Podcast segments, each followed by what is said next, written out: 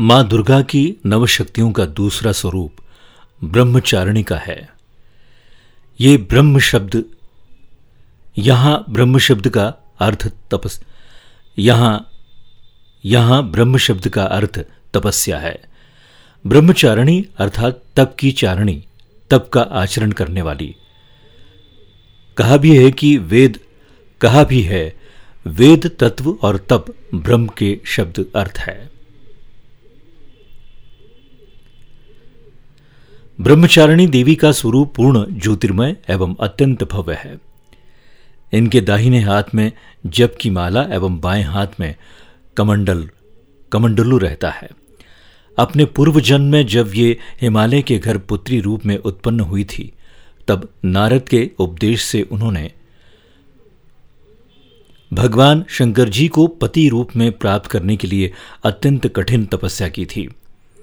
इसी दुष्कर तपस्या के कारण, इन्हें तपस्चारिणी तपस्चारिणी अर्थात ब्रह्मचारिणी ब्रह्मचारिणी का नाम, ब्रह्मचारिणी नाम से अभिहित किया गया। एक हज़ार वर्ष उन्होंने केवल फल फूल खाकर व्यतीत किए थे। सौ वर्षों तक केवल शाक पर निर्वाह किया था। कुछ दिनों तक कठिन उपवास रहते हुए खुले आकाश के नीचे वर्षा और धूप के भयानक कष्ट से है।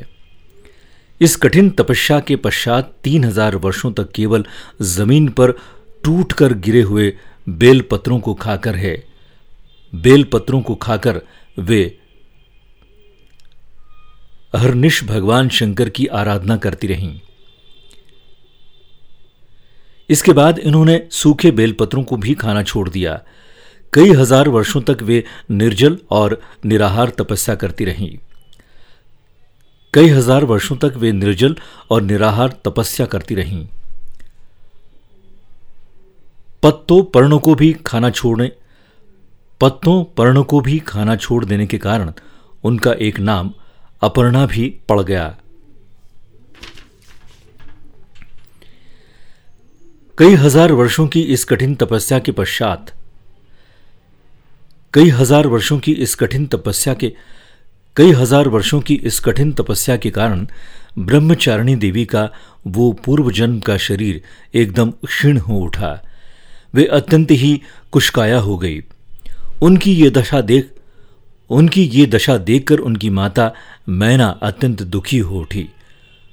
उन्होंने उन्होंने उन्होंने उन्हें इस कठिन तपस्या से विरत करने के लिए आवाज़ दी।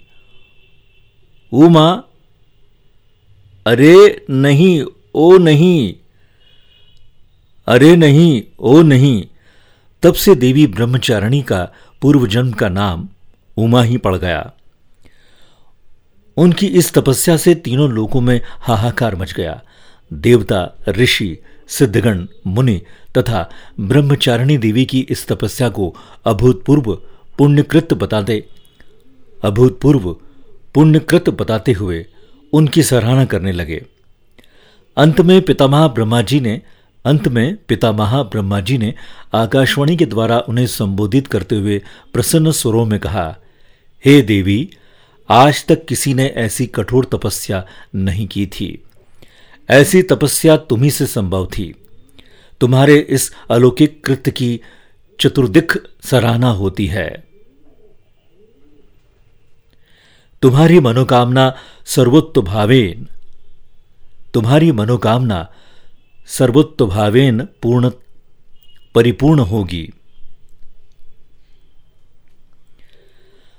भगवान चंद्रमोली शिवजी, भगवान चंद्रमौली शिवजी तुम्हें पति रूप में प्राप्त होंगे।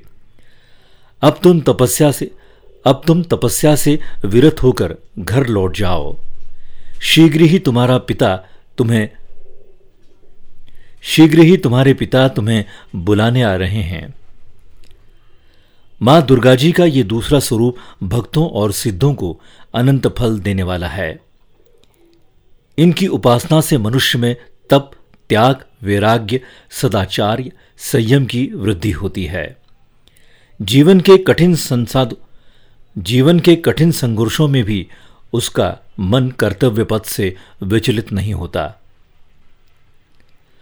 माँ ब्रह्मचारिणी देवी की कृपा से सर्वत्र सिद्धि और विजय की प्राप्ति होती है। दुर्गा पूजा के दूसरे दिन इन्हीं के स्वरूप की उपासना की जाती है।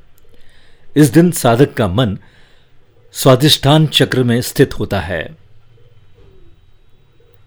इस चक्र में, इस चक्र में अवस्थित मान,